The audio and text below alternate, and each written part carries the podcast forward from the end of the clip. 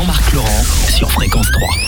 Bonsoir, cette semaine nous sommes avec euh, Marie-Vonne Rangin qui est à la tête des éditions Y à Saint-Nazaire et qui euh, cherche de nouvelles plumes, ça peut vous intéresser. Voyageons au cœur de l'univers et du parcours de Marie-Vonne Rangin ce soir.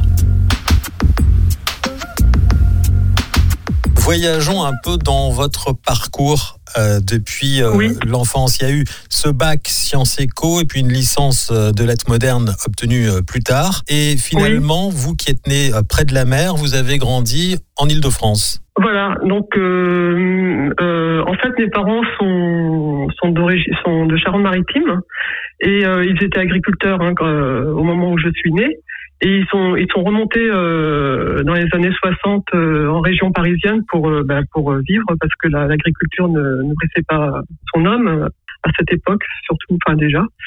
Et donc mon père est, est rentré à la SNCF et on et quand je suis née on est tous montés dans la région parisienne. Et cet amour Voilà. des livres, vous l'avez découvert dans votre jeunesse en, en Île-de-France ou, ou beaucoup plus tard? Alors, dans, dans ma jeunesse, euh, j'ai toujours, euh, j'ai toujours été attirée par euh, la lecture, même si euh, je, on ne croulait pas sous les livres, on va dire, à, à la maison. Mais euh, c'était, ouais, pour moi, c'était une façon de, ouais, de m'évader, de, de trouver un peu l'aventure aussi, de, de sortir un peu de, ma petite- de ma routine, quoi.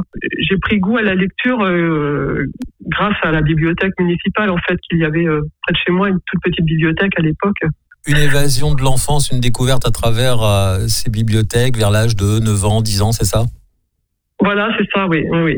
En plein dans les années Giscard, mais je dis ça juste par Voilà, rapport, je dis juste cela Oui. par rapport au thème de- du livre qui est sorti, hein, Julie euh, Brossolette, Pamplemousse, Oui. donc des nouvelles.